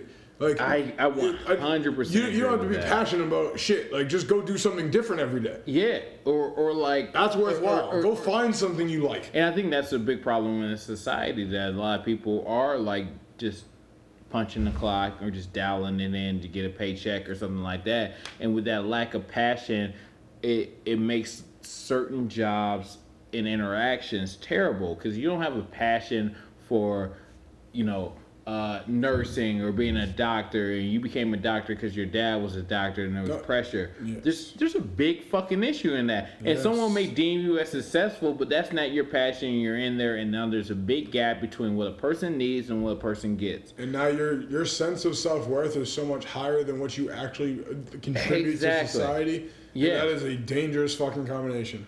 So, um, but if you because there's a eh, and this is like a a, a multi-level uh, discussion because there if you let's say like if you work at fucking like a convenience store and you like working at a convenience store and, and you can pay your rent and you leave work and you work let's say you work three, four hours a day. Five, let's say you work five hours a day, and as soon as you leave that work, you leave and you you meet up with your friends, and you can afford rent, and you're you got kids, and you just enjoy spending time with them, because someone else makes a hundred grand a year, and you make 25 but you have every i don't think that's the measurement i think No, I, I, I, I'll be the first to say it's not about it's not about the number. It's not about the amount of money you make. It's about the amount of happiness. It to me, I've always measured how successful I am and the amount of time I spend being happy versus the amount of time I spend either you mm-hmm. know anxious or worried or upset or mm-hmm. whatever. And I spend my peak amount of time being happy when I have a like a roughly twenty to thirty percent, hopefully around forty percent more money than I have bills. Mm-hmm. Anything over fifty percent, I get I get like full of myself and I get arrogant and I get stupid and I do dumb shit. Mm-hmm. But if I have about forty to sixty percent over mm-hmm. what I need, yeah then I'm I'm re- I'm a real happy guy. Yeah. Because all my shit's paid. I like paid advance a little on everything, and I still have money to go do like whatever I want to do. You don't think about buying shit when you have to buy Exactly. You know what I mean? Yeah. And that's not like crazy money. That's not like fuck you money on buying chains Yeah. and cars and shit. That's like, oh, like maybe if I put away money for a couple more months, like I can buy that 07 Toyota. You know what I mean? Like it's not like some fancy shit. Yeah. But like that's like I know happiness there. I Mm-hmm. guess my point is even knowing happiness there, Mm-hmm. I know I'll be happier when I can spend enough time there Mm-hmm. that that gets boring to me yeah. because that's the scary part to me.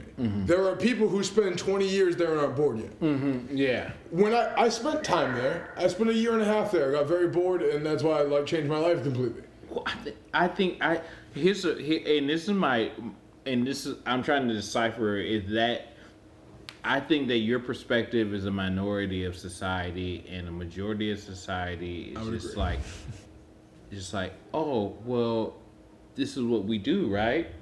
Right. we we we the, this job I got this job like we work this this this is 40 years you say? Okay and I got a 401k oh that's I get a 401k that's great I pay my money in there you guys pay a little bit of money in there. Okay I'll just do that Nancy's got the same thing. She does the same thing. George George is worse than me so I must be in great shape. And then they just like and I think and this even like the last podcast we discussed this kind of i think that people just getting this like they don't want to look over there and be like oh well like they're in dubai.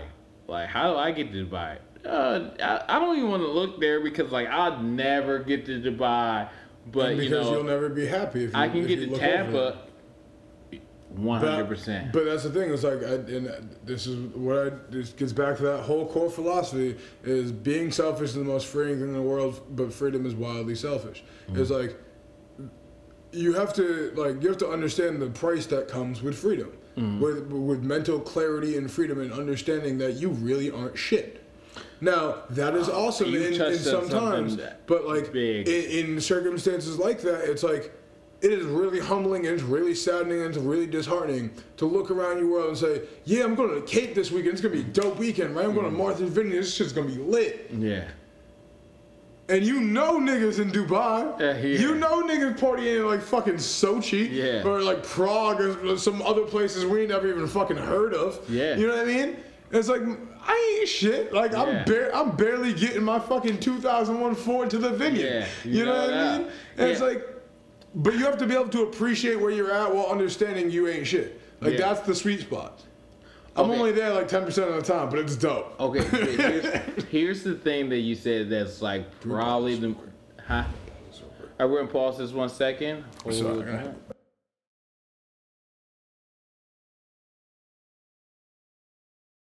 You know, And now we're back. uh, it takes a little bit because it's like goes overlaps of where you at. But we took a pause, back from break, but we're back. All right. So um, Mitch was saying, Mitch had uh, uh, a long um, Soliloquy. Yes, something I can't pronounce. But one thing that like stuck out to me was, uh, and like the most like epic thing that I think has probably been said on this podcast is the price of freedom, which is like one of the things that I've been thinking about forever, probably, and more frequently later is the fucking the price of freedom. It is the ultimate price, um, especially in uh, a time where information moves fast, where most things are transparent, where the price of freedom. So what is So, so okay, sorry. I mean, fucking build up. all Alright, right, go- what go- is the price of freedom? What, yeah, what is the price of freedom? In your It, it, what is your okay? So what is your freedom? So what is your freedom? So is your freedom is so think about the price of freedom. So is the freedom is that like um maybe you you know maybe you're a girl from a right wing family and they're super against interracial relationships and you fell in love with a black guy. What's your oh, price? see, nah, see. or maybe your freedom is that like it's way more meta than that, man. oh The- well okay you know, uh, please the the the product. Uh, uh, this just came to me. This may just be a high nigga thought because I'm smacked. But like, Mm-hmm. the price of freedom is the loss of ego. That's the price of freedom. it is If you're willing to completely put aside everything about your ego, Mm-hmm. you can be totally and completely free. You put aside judgments of others, judgment of yourself, you judging other people, Mm-hmm. your own expectations of others, your own expectations of yourself. If Mm-hmm. you put aside your entire ego, you can be completely free. And that's why I always say it's the most selfish thing in the world, is because you have to act completely in the interest Mm-hmm. of looking inside and getting rid of everything rather than having anything to do with the outside. Yeah. And when you can completely tear apart yourself, because boy, is this the most emo Edgar Allan Poe shit. but when you can completely like look inside yourself and tear apart all of that Mm-hmm. and all the reasons, like you're saying before, you know, what in my childhood past causes me to have this defense mechanism, or whatever. When you tear all that shit apart and you can just be absolutely honest about the fact that Mm-hmm. you ain't shit, you're gonna die soon, and you don't know shit.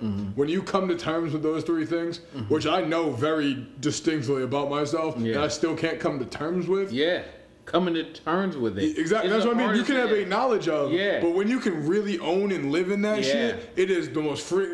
Ask anyone who's done acid. What do they always come back saying?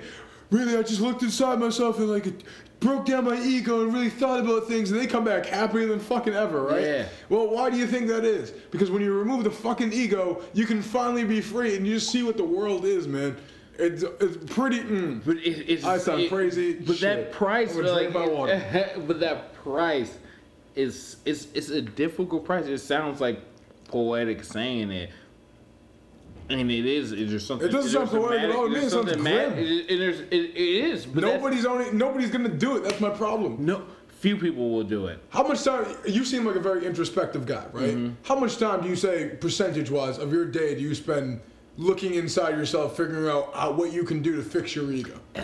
for I think for the because because probably because I'm trouble. I I spend a lot of time just being looking at myself and being like, why are you doing like you know like what you should But what's be a doing. lot? Like like eight percent of your time, ten percent of your time? no, like a majority of my a, a majority of my life is me being like, yeah, I should be doing this, but I'm not gonna do that.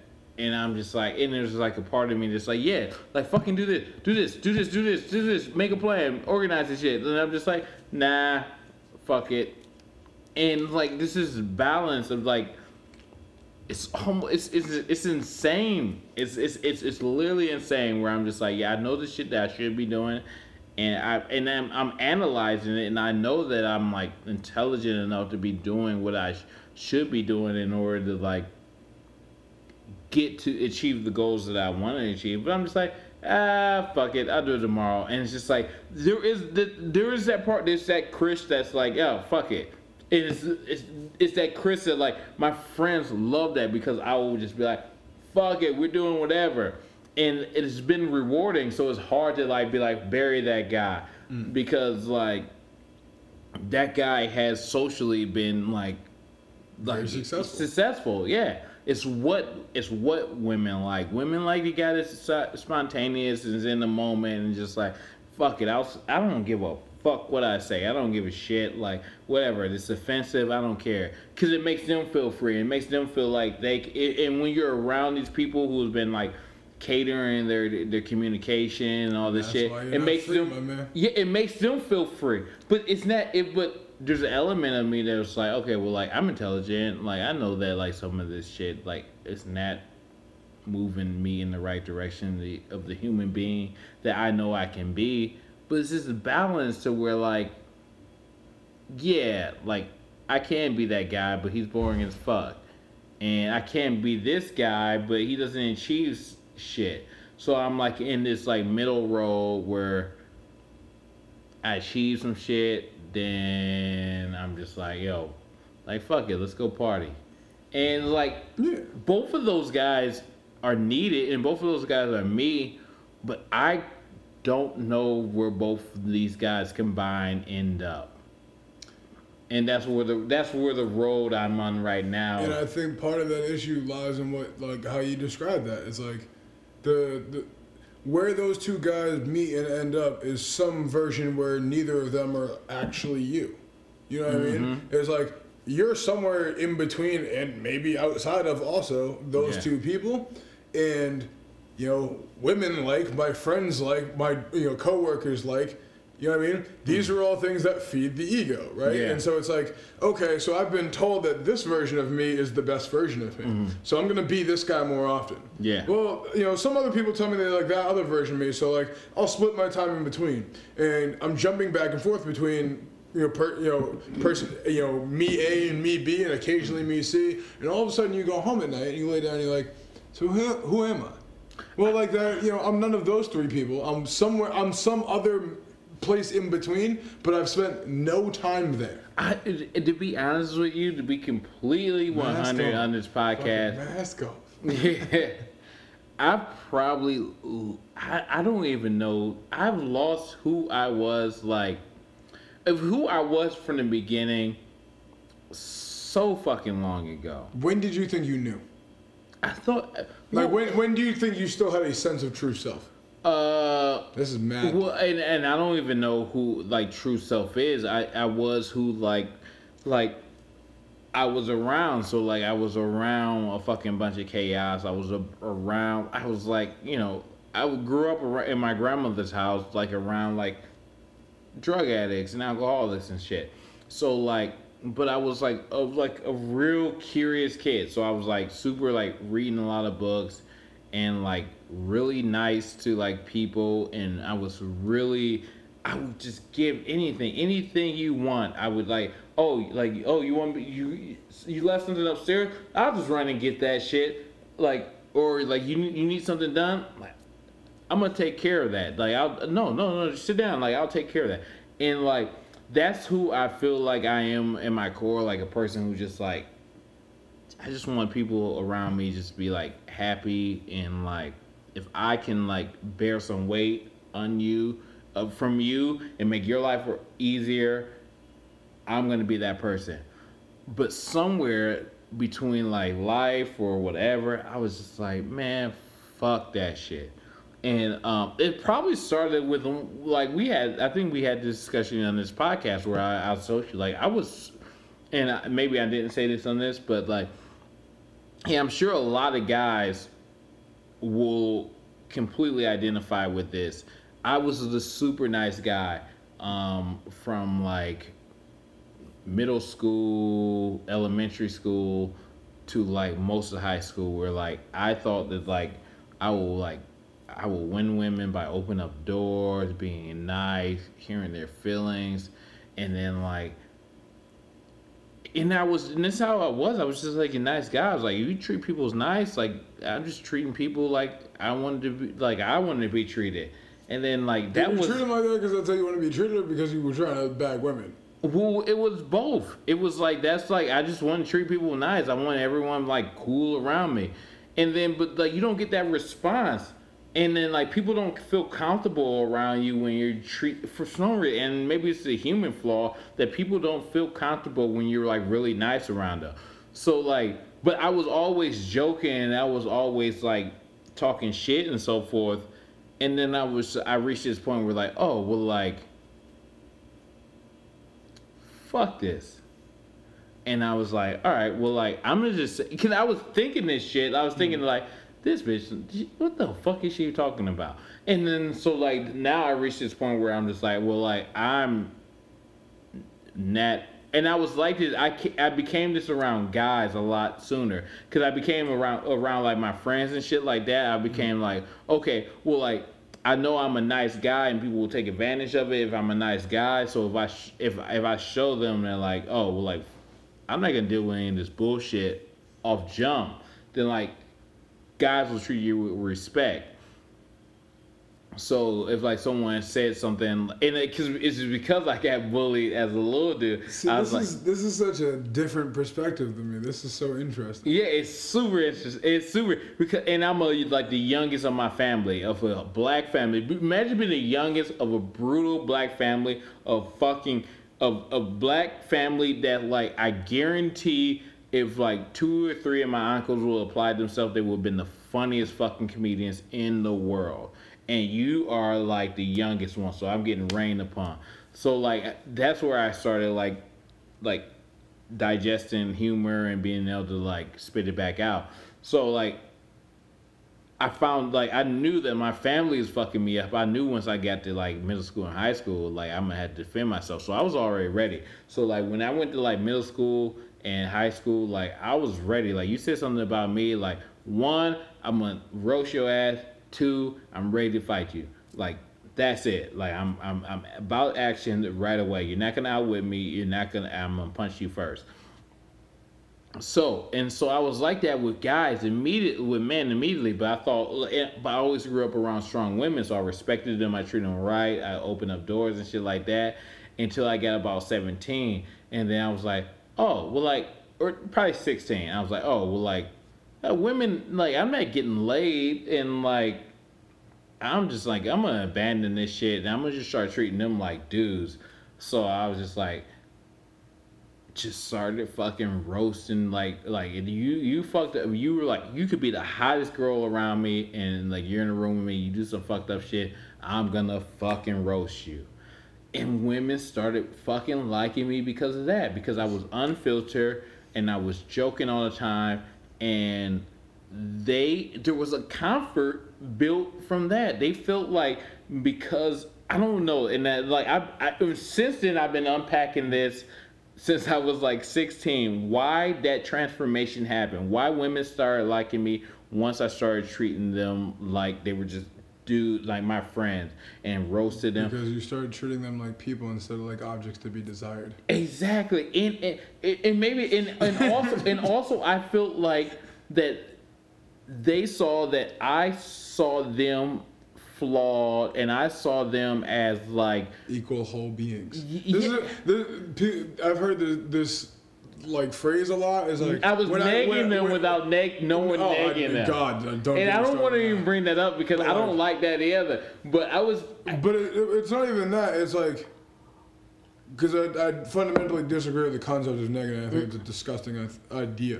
It is. Uh, But like I hear guys always say like, "Well, when I started treating her like one of the guys, all of a sudden she was interested." It's like it's not because you started treating her like one of the guys or because you like stopped showing interest. It's because the way in which most men know how to show interest mm-hmm.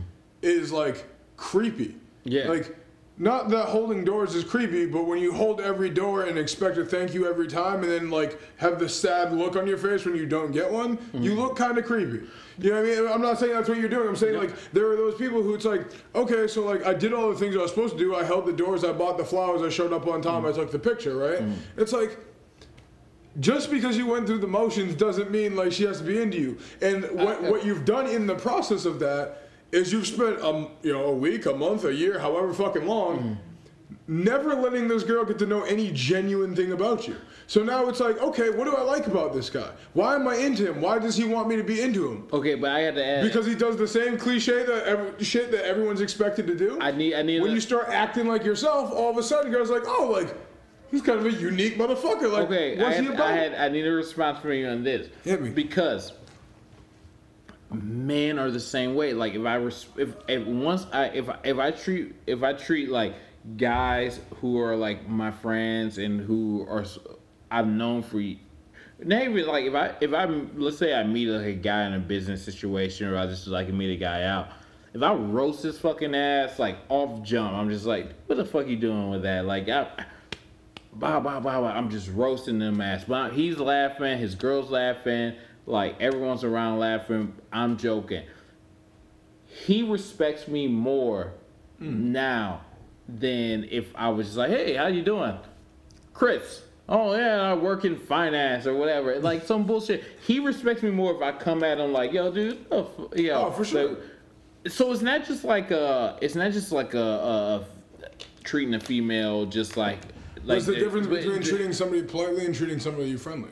You know what I mean? Well, no, it's just because I'm. This is that none of this interaction is technically you would like if someone was to listen to our conversation it doesn't feel friendly. But what I'm saying is that's how you treat your friends, right? Like what what you do is talk shit.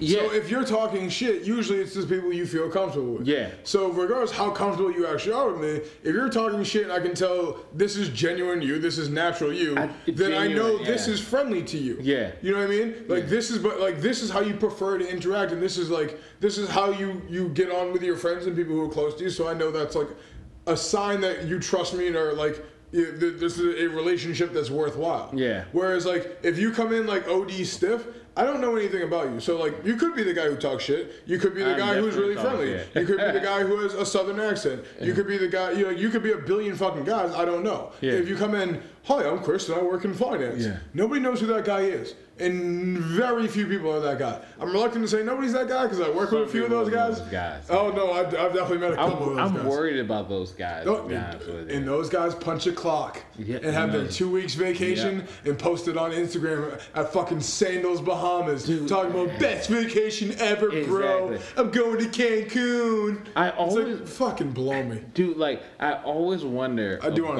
to go to the- Cancun though. So no. I, I'm mad at I'm that probably. Dude, I- those are I see those relationship out and like I see them with you know their significant other and they're sitting there and I'm just like, what the fuck are they talking about? And like Nothing. why? Yeah. Nothing at all. And They're talking why- about fucking blue bloods or other Exactly. shitty Well, you, well, you know, like, hmm, when we were out for dinner with Mary, she seemed weird and like.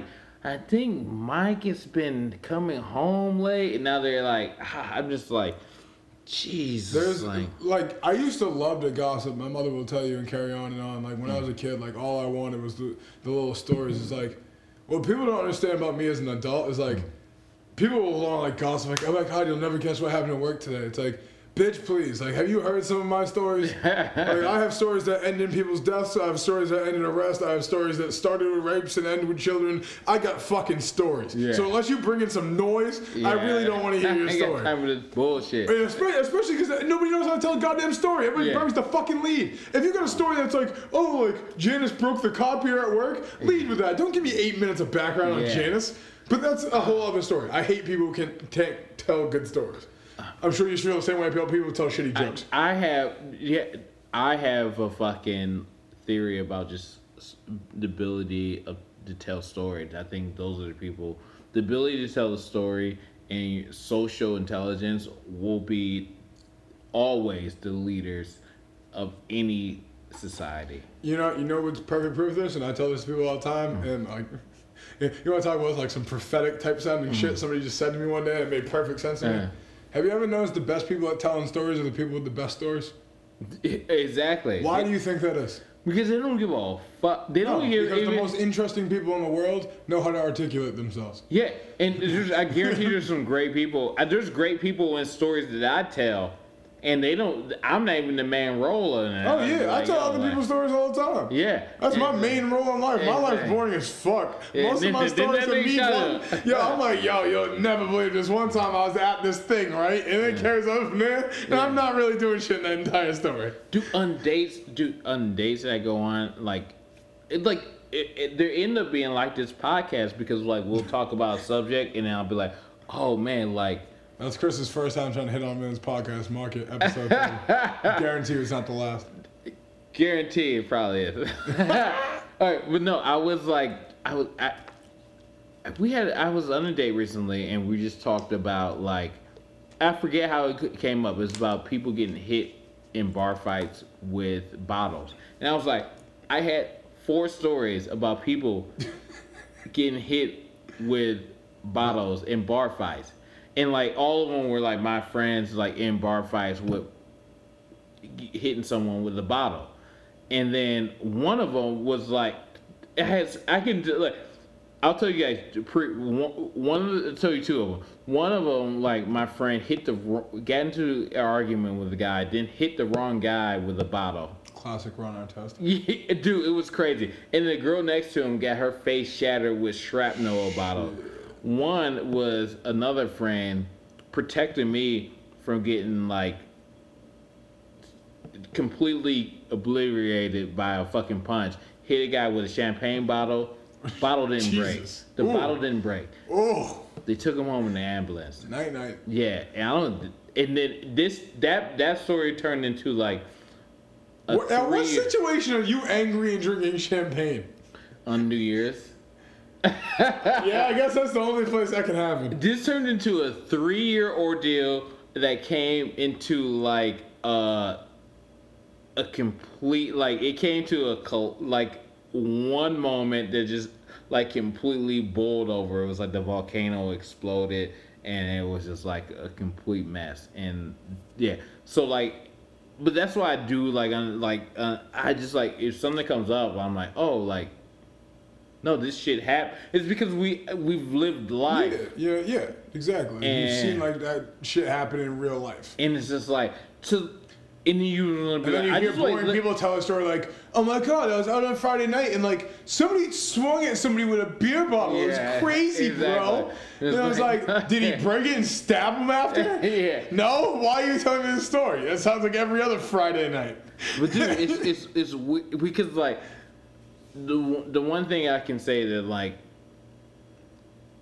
and I'm sure, if you can't say this, then like you need to reevaluate shit. Whoever I'm speaking to, I don't feel like I've accomplished everything that I could accomplish, Nope. and I I have not accomplished everything that I will accomplish. But as far as If you don't feel that way, I hope you're dead. And I don't Yeah. mean that in a mean way. I mean if you've gotten to that level of success, you've taken up space, or if you've gotten that level of depression, you ought to call it, my man. Yeah. I said that's someone with deep psychological issues. Yeah. but the life experiences and the shit that like I've saw and that I've for, mm. through our stories that you've seen and experiences and shit like that, I feel like I've it's been like such a fucking roller coaster.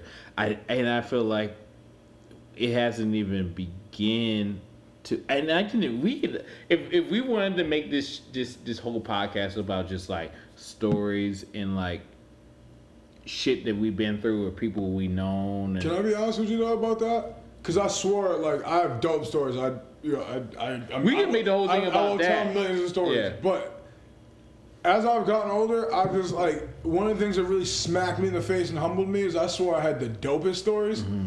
And you get the only thing that happens as you get older is you meet cooler people. oh yeah And my stories 100%. seem less cool every person I tell them to. Yeah. Cause like I got this one story right, and then like you tell that to somebody for you know the hundredth time you tell that story, that's the dopest story you tell. Mm. Yeah. And it's like, oh, I got this one story. You know, I met fucking Will Smith and I played fucking basketball with Jerry Rice or like whatever crazy wild shit, right? Yeah. And somebody's like, oh, yeah, actually, uh, Jerry Rice was my neighbor growing up. Me, you know, Yeah. me and him used to toss the ball around the backyard. uh, me and his son Jimmy, you know, we used to play AAU together, and, you know, now I'm actually going to his wedding next week. And it's like, well, fuck my whole story, right? Yeah. Like, and you meet more and more of those people the older you get. And so it's just like, I'm like weary now. I'm like, yeah, my stories ain't that ill. No, Like, I, I guarantee. Ja Rule tried to fuck my girlfriend in front of me. Like, yeah, Right. that's a true story. Like, that's a story that sounds dope, right? I'm guaranteeing you a- billion percent. Yeah, Somebody listening to this story, story. has Probably a better Ja night. Rule story. It's probably the same night. Probably. Uh, uh, actually, I, I, knowing how small listeners are, I know for a fact several people who are there listening to this podcast.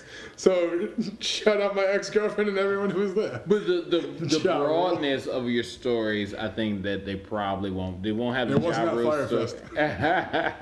Fuck Fyre Fest. Facts. um, yeah, I, I just well, the, here's okay. So like we talked about how like you approach uh, a meeting when you're with like people who started companies at like 20 years old, Yeah. and like that's like my because I, I approach the thing. I approach the same way when like I tell a story because like I know that you have one or two stories from like depending on where you're from. Yeah. But you don't have I've just seen too much in social I know like either you've been your your stories are from like the suburbs or your stories are from the hood. And I get I got I got a little bit of both. Mm. I so I say, that's why I love having both. Yeah, you need to have But both. but here's the thing. It's easy to say that, right? But then I have no idea what stories from like the hills are like. Like if you if you grew up in like Highland Park in Dallas, right? You grew up, you know, in, on Nantucket. You actually no, I know some people from Nantucket. I have some Nantucket stories. Uh, where you grew up like in Beverly Hills and you know these like crazy rich like you the Hamptons, like you know what I mean. You grew up in those kind of places. I have no idea what that kind of wealth is like. There, there was a kid I met used to live downstairs from me. Cool ass dude. I fucking love this kid. He's like mad fun. You know, really nice guy. He like went to some like yuppie like private school with like the fucking Cohen brothers. Or, like they like went to like boarding school together in like high school. It's like no, it was nothing like crazy. It wasn't like one of those like elitist type things. But like you just never know. Like Yeah. he's a mad regular dude. You know, fucking you know, we'd smoke weed together and like play fucking acoustic guitar or whatever. You know what I mean? Yeah. Mad regular dude. And then it's like oh okay like. That like you had those like you never know what people's experience could be like. Yeah, yeah. dude. I, I had a an, I will elaborate on this story another time when we're not already like an hour and forty minutes into a podcast. But how long we are. there was a, a point in time in my life where, for about three and a half years, I Hmm. traveled. I, I went on like five or six different vacations that Hmm. were completely paid for, top to bottom, by a 50 plus year old gay man who like put me up in five star hotels and like you know paid for my flights all around the country and like took me to like crazy places I would have never seen otherwise. And nothing exchanged. Yeah. There was no money, there was no sex, there was nothing at all. Like just like out of nowhere, I randomly met this guy who like did these things for me. Yeah. Everyone has weird stories like that. I've realized. That- like not you know not that in particular, but something just as crazy. Yeah. You know what I mean? They met this famous person. I learned how to play an instrument from this person. I you know grew up in a foreign country. Like all these, everybody's experiences are different. That's why your stories and being able to tell them well is so important. Yeah, Like exactly. if you can't tell your story, no one fucking will. Yeah. You know what I mean? That's the only way. Oh my God! You want to talk about a fucking life epiphany? I felt that. I felt that come from the sky. Sorry, yeah, the that like one of my biggest things ever has always been like, what do you want out of life, right? And everybody's got their goals, everybody's got what they want to achieve, and like I said before, you know, I, my my always wanting to be great mindset is always my about where I draw the line for myself mm. is, I think you know greatness of some level is being able to be remembered at least one generation out by some people who weren't your family mm. if by the time like your grandchildren are adults, mm-hmm. anyone outside your family knows who you are and something about you, I think you lived a pretty great life. That's an interesting perspective. You know I mean? Like, I, because you have to have some staying power. Mm-hmm. And I think one of the things I've always known and maybe just identified in this very moment is staying power is attached to your ability to communicate your story. Doesn't matter what your story is. If no one else knows your story, there is no staying power. Yeah. You know what I mean? Like we we you know live in the Northeast. Everything here was built 300 years ago, right? Yeah. No one knows any of the people who built these buildings except the ones they're named after. Yeah. The Adams, the Hancocks, the you know, et cetera, et cetera. Mm-hmm. It's like Oh, there's a billion fucking architects nobody knows about because they didn't know how to, you know, tell their stories well, didn't have the connections to do so. And that's why in the age of the internet, everybody being in charge of their own story is so fucking important, man. Yeah, it's it's super. It's always been important. That's why. Well, yeah, I'm saying, but no, we we couldn't do it before. Yeah, we could. We could. like you didn't own the radio, you, didn't couldn't own the media, it. you didn't couldn't own the paper. it. Yeah, that's why. Shit, uh, I make this point to people all the time. It, there are like just about now, I'd say you're getting to a generation where most. I think we can comfortably say you expect every black person you meet to know how to read and write. Yeah. That's new. Just- and I'm not saying that as a slight against black people. I'm saying we got captive, like kidnapped, brought to a new land, and weren't allowed to communicate in any tongue or written language we were like accustomed to. Mm-hmm. And so to learn to read and write in English was like withheld from us for hundreds of years. Yeah. And so just got reintroduced around I, I don't know the 40s maybe Yeah. if I'm being real generous to white people, you know, we're talking at a mass scale, like the s- late '60s. You know what I mean? Yeah. Early '70s. So it's like, yo, my dad was born in '55. Yeah. You know, he was in high school. Uh, puts him in high school. What? Uh, '68 or whatever. Yeah. It's like that's like, Smack dab and that's what I mean. That's like the rights. second generation of Yeah. high school for black people Yeah. ever Yeah. in this country. That's fucking nuts, bro. Which is like it's it's disturbing because a lot of people are like, oh well, like racism is over and like That's yeah. what I mean. It's like yeah, well, like you think like have you like dissected this even like a little bit? Like, Like- think about how soon some of these like oppressions were and like that where we're at right now, and it's like that like civilized education in your family has been a thing for 14 generations where it's been a thing in mine for the past four and then there's a gap for 300 fucking years. Yeah, and the fact and not even and it was prior like we were crushing it over over on our own And, and, then there's other elements of like just business opportunities. oh and yeah i mean well, but i'm saying like, like all that to me is always connected to education. Oh yeah, it's always always. You can't control the market if you don't understand the language they're speaking in man. Yeah. i don't know that was a very inspirational but slightly depressing note to end on. Are we ending there? Do you want to I- carry forward? Uh, I think we are fucking. I mean, we're in an hour and forty. Uh, We should no, because the one piece of bad feedback I got is that we'd be going on too long. So I feel like an hour forty-five is at least an improvement for us. we're Gucci.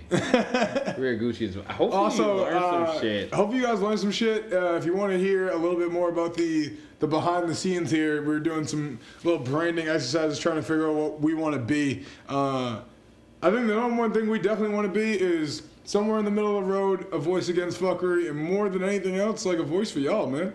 Like my biggest thing about having a podcast, about having a platform in general, is like I want to cover shit that people care about. I want to cover shit that people want a new take on. Uh, I am narcissistic enough to think that my viewpoint is unique and different than others. And so if there's shit that you want to hear what we have to say about, then you let us know. I yeah, I, I, I completely agree with that. I just I want people to feel like this is theirs. Like I feel like that we do the speaking, but like I want people to feel like, oh, well, like this is my podcast, so I'm gonna write in, I'm gonna email these guys, and I know they're gonna respond. We at, at first we'll be able to read all, all the emails. Yeah, for real. I, I'll be able to read every fucking email you send. So if you have anything to say, by all means, late to work podcast at gmail.com, late to work podcast at gmail.com. Write that shit down because if I say it more three times, I'll punch you in the motherfucking face. late to work podcast at gmail.com. Hit us up. And then hopefully we get to like live podcasts where we're traveling around the country and shit like that, and we get to interact with you guys That'd be and have dope. conversation, and you guys reach back on these old podcasts, and we just um unpackage all these ideas, and because we're learning too, so like we need your experience. You guys hopefully gain something from ours, but um, this is what it is, man. We're just exploring. We're all traveling through this shit. No one knows shit, and we're just giving our opinion. So hopefully, you learn something from this podcast.